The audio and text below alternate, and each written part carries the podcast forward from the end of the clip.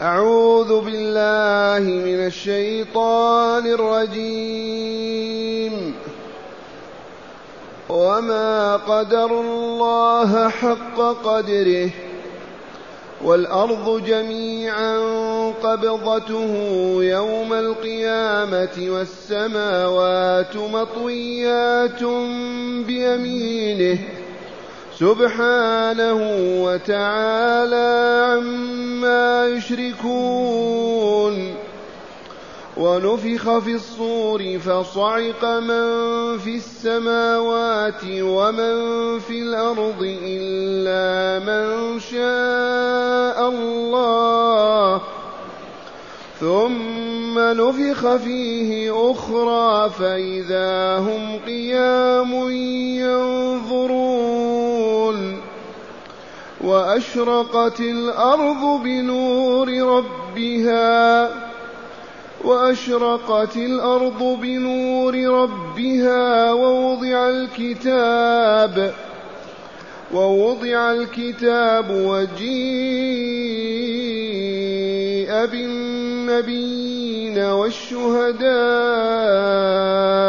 وقضي بينهم وقضي بينهم بالحق وهم لا يظلمون.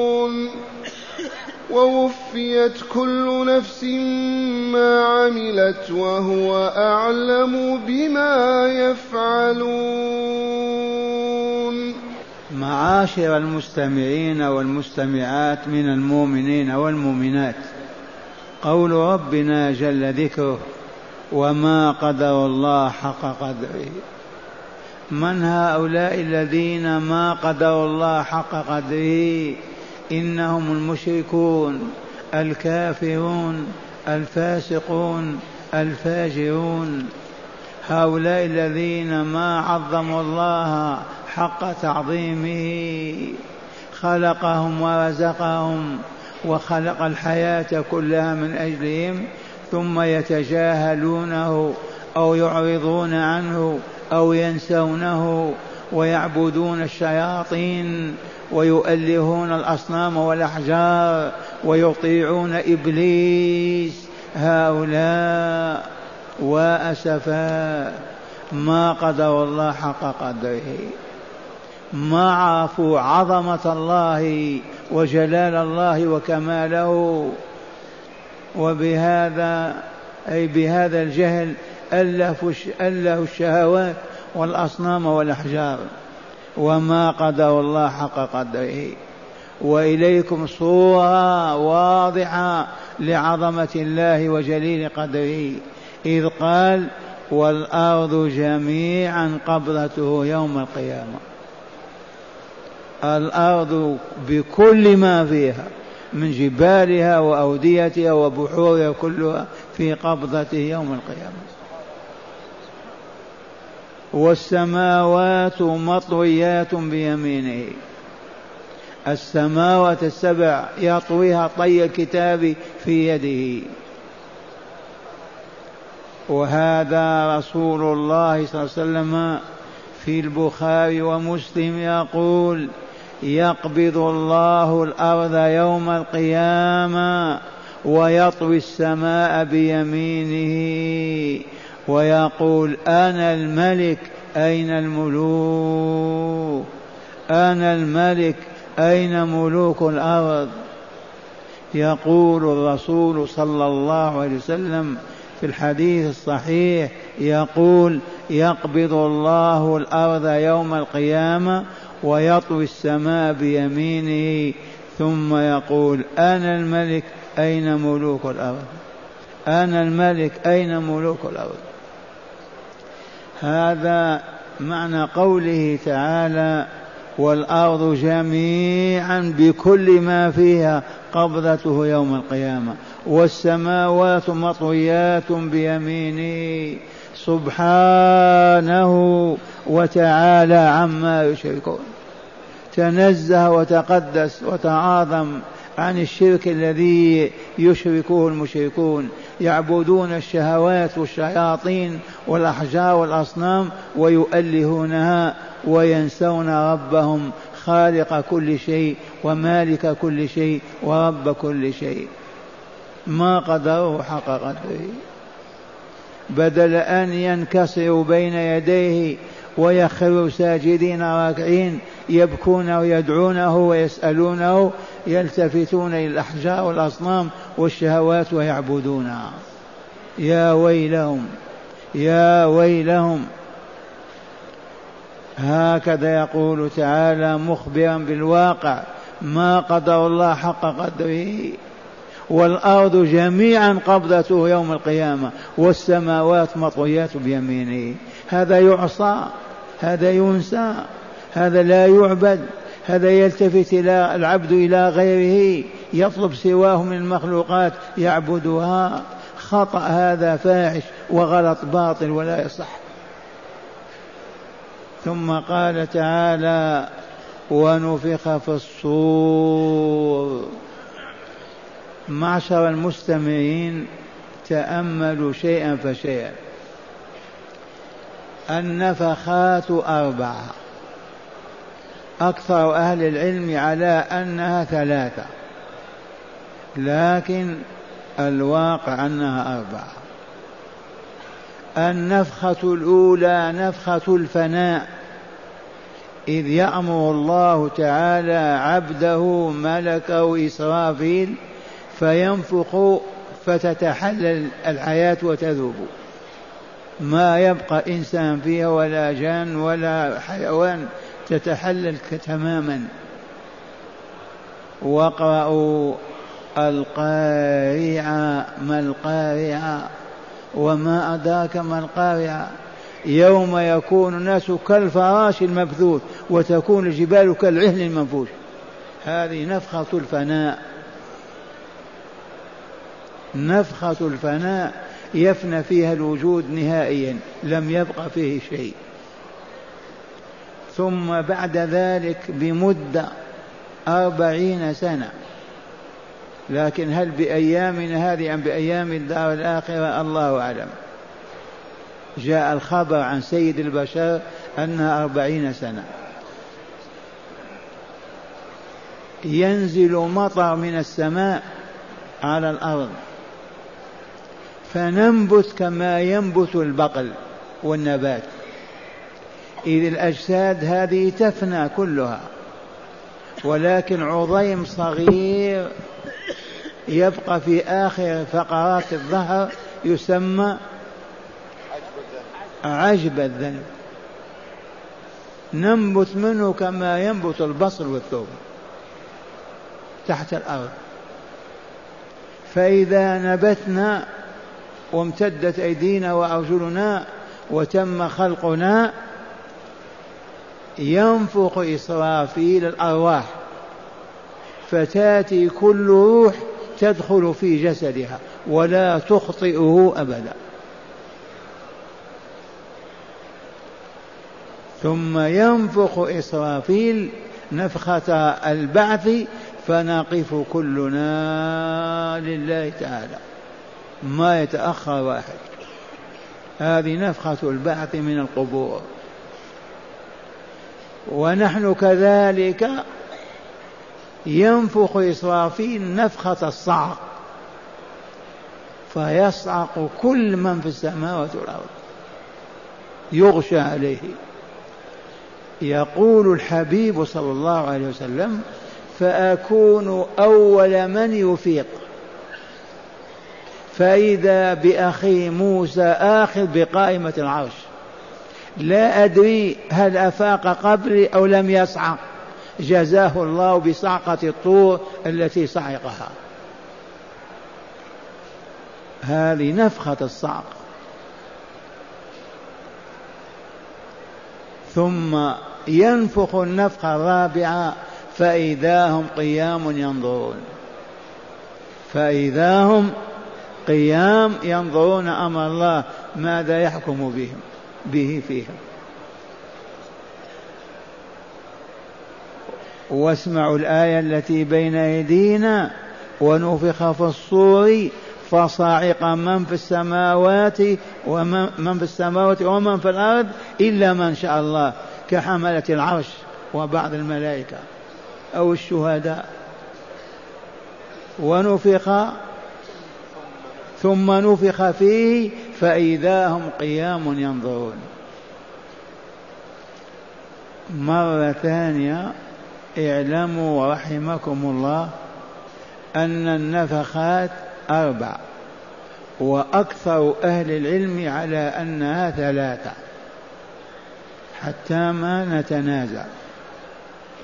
نفخة الفناء التي يفنى فيها كل موجود.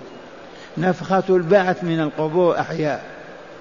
نفخة الصعق هذه نفخة الصعق وهم قيام ينفخ إسرائيل نفخة فينصرعون إلا من شاء الله.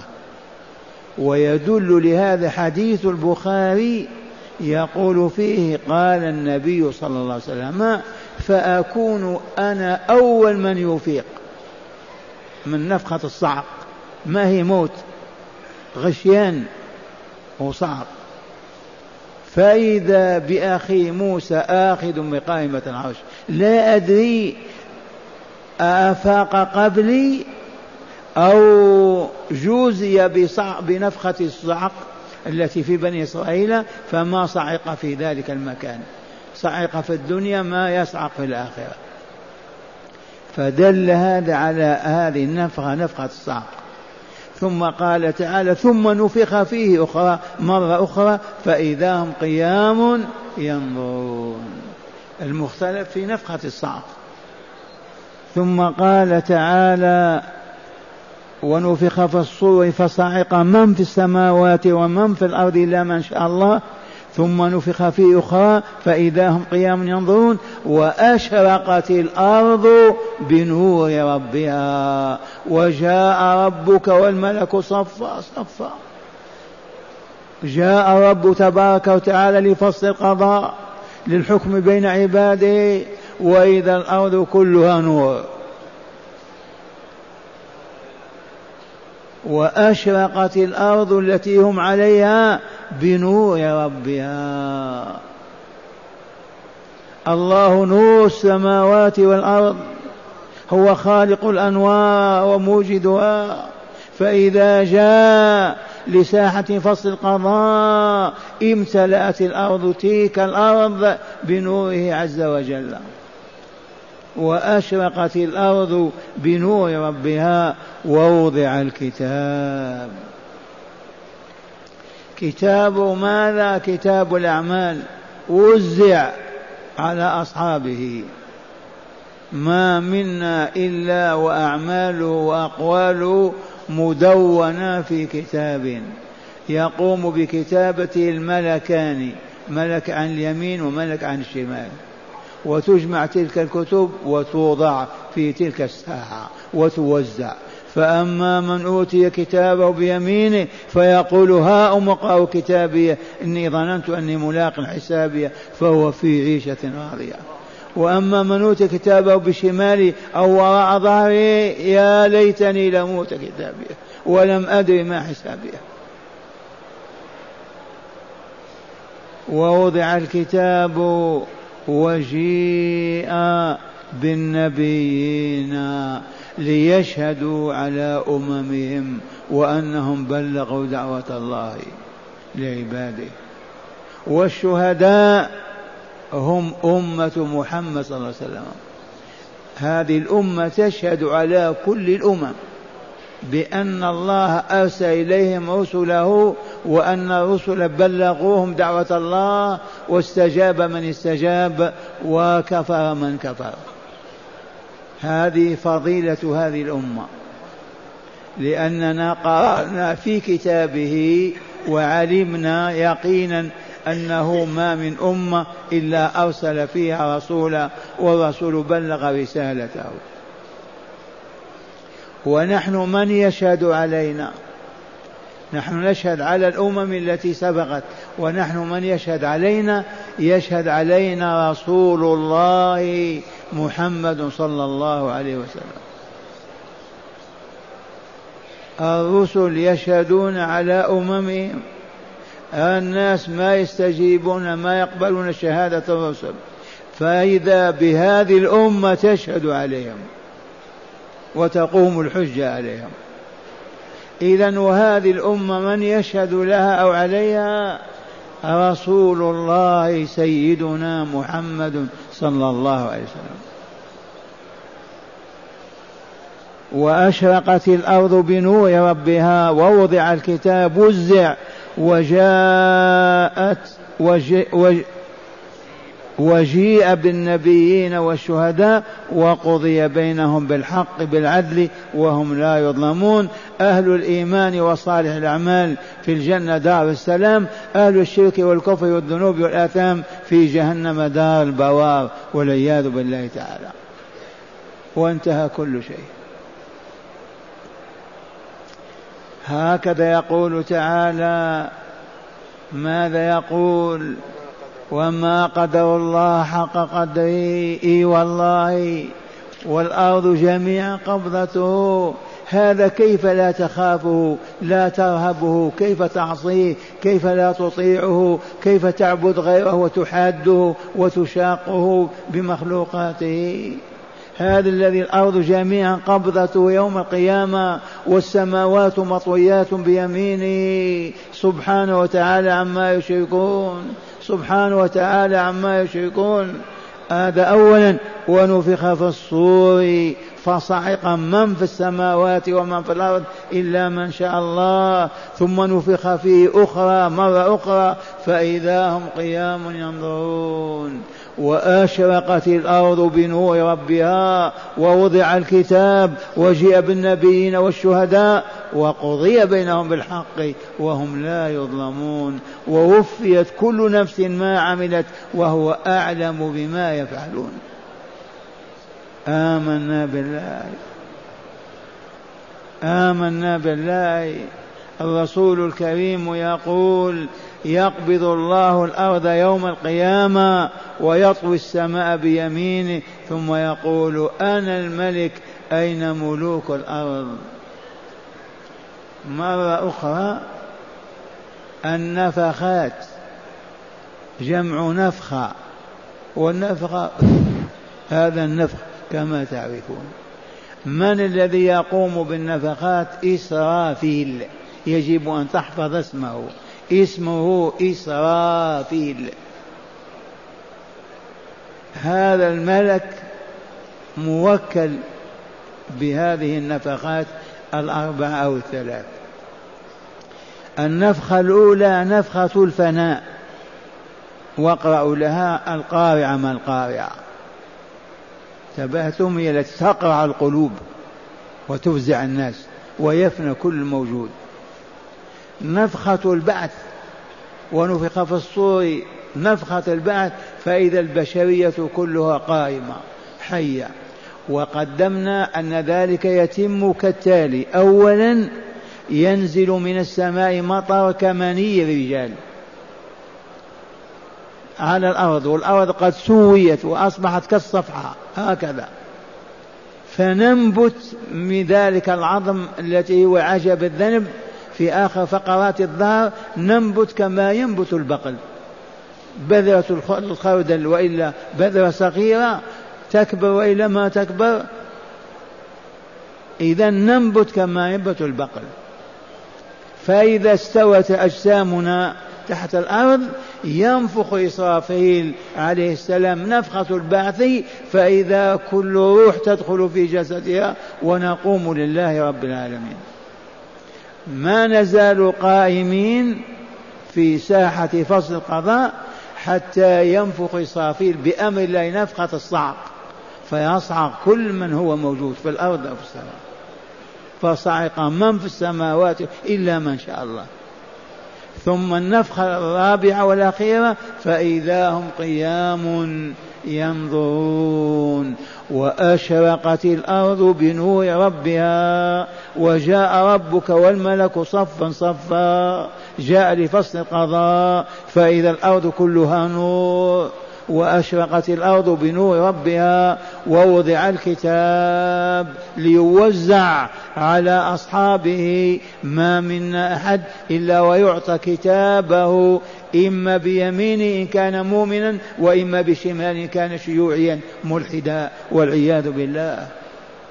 وهي علامة الشقاء والسعادة. توزيع الكتاب يدل على السعادة والشقاء.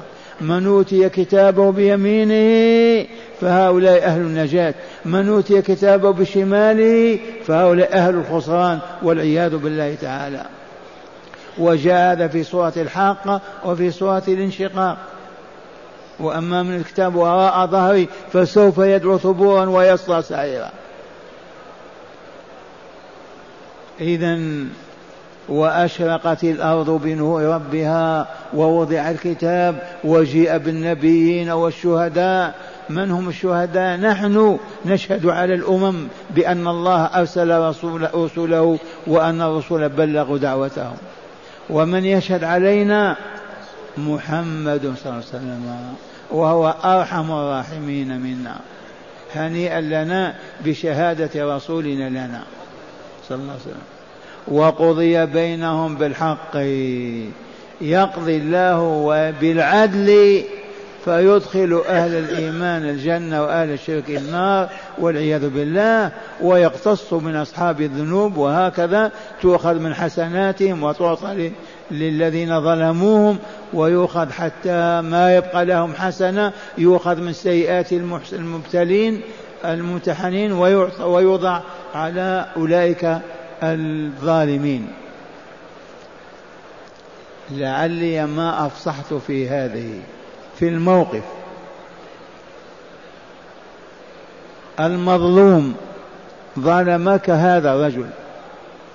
والله لا يؤخذ من حسناته وتعطى أنت. مقابل ظلمه لك. إما بالسب بالشتم بالضرب بالقتل بماذا؟ من الذنوب. هذا الذي أخذ منه حسناته ما بقيت له حسنة. وما زال الآخرون يطالبونه. تؤخذ من سيئاتهم وتوضع عليه هو.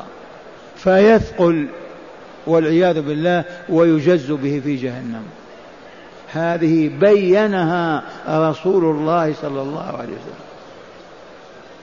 لأن الله يقضي بين عباده بالحق والعدل. المظلوم ترد عليه حسنات الظالمين حتى يدخل الجنة بها. والظالم تؤخذ حسناته فإذا لم تبق له حسنة يؤخذ من سيئات الآخرين ويوضع عليه حتى يهوي في جهنم والعياذ بالله. ما ننسى هذه الحقيقة. ولهذا نمتنع أن نظلم مؤمنا أو مؤمنا حتى لا تؤخذ حسناتنا ويعطونها. ونتقي الله ونصبر على ذلك. حتى نلقى الله ونحن أطياب أطهار بإذن الله تعالى. والآن مع هداية الآيات. بسم الله والحمد لله والصلاة والسلام على خير خلق الله سيدنا ونبينا محمد وعلى آله وصحبه. من هداية هذه الآيات أولا بيان مظاهر عظمة الرب تعالى التي يتنافى معها الشرك به عز وجل في عبادته. بيان عظمة الرب تعالى تلك العظمة التي يستحيل أن يستحق صاحبها الشرك وأن يشرك به. هذا الذي ماذا نقول؟ يقبض الأرض يطوي السماء بيمينه هذا يعبد معه غيره هذا يعصى ويفسق به ويفجر. كيف يتم هذا؟ ففي الآية الأولى في هدايتها بيان عظمة الرب عز وجل وبيان خطأ الذين يشركون معه غيره. نعم. وروى الترمذي وصححه عن عائشة رضي الله عنها أنها سألت سألت رسول الله صلى الله عليه وسلم عن قوله تعالى والأرض جميعا قبضته يوم القيامة والسماوات مطويات بيمينه قالت قلت فأين الناس يومئذ يا رسول الله؟ قال على جسر جهنم وفي رواية على الصراط يا عائشة. أم المؤمنين عائشة الصديقة رضي الله عنها بنت أبي بكر الصديق زوج النبي صلى الله عليه وسلم أمنا. لما أخبر الرسول وجاء في الآية أن الله يطوي السماء ويقبض الأرض قالت أين يكون الناس حينئذ؟ السماوات مطوية والأرض في قبضة الله. قال يكونون على الصراط. والصراط جسر قنطرة نمر بها إلى الجنة وأهل النار يسقطون منها على النار.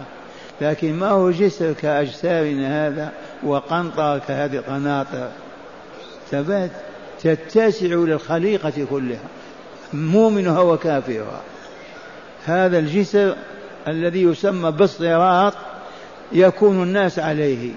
إذا تم الحساب أهل النار يسقطون وأهل الجنة يمضون إلى الجنة. أعيد حديث عائشة. عن عائشة رضي الله عنها أنها سألت رسول الله صلى الله عليه وسلم عن قوله تعالى والأرض جميعا قبضته يوم القيامة والسماوات مطويات بيمينه. قالت قلت فأين الناس يوم أين الناس يا رسول, يا رسول الله, الله إذا طوى الأرض السماء أين الناس يكونون؟ بما أجابها الحبيب؟ قال على جسر جهنم. على جسر جهنم. وفي لفظ على, على الصراط الجسر هو الصراط. قنطرة نمر بها إلى الجنة وأهل النار يسقطون منها على النار. البشرية كلها قائمة على ذلك الجزاء. نعم.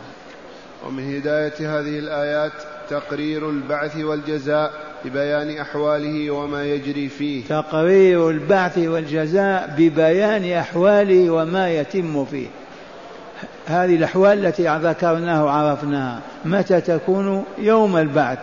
إذا في الآية تقرير البعث ببيان أحواله وما يتم فيه. والبعث هو بعث الناس من قبورهم ليقفوا بين يد ربهم أحيانا ليسألوا ويستنطقوا ويحكم عليهم أو لهم إما بالجنة أو بالنار. نعم. ثالثا بيان عدالة الله في قضائه بين عباده في عرصات القيامة. أي نعم يحكم بينهم بالعدل.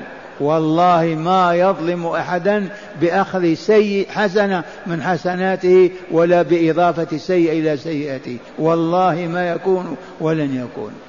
يجزى العبد بحسب حسناته وسيئاته. لا يظلمه الله أبدا في شيء. نعم. وما ربك بظلام للعبيد. وأخيرا فضيلة هذه الأمة بقبولها شاهدة على الأمم التي سبقتها. فضيلة هذه الأمة ومزيتها وشرفها أنها تشهد على الأمم السابقة. فضيلة هذه وإلا لا؟ أمة محمد تشهد على الأمم السابقة بأن رسلها بلغوها وهي عصت وفجرت وما عبدت الله.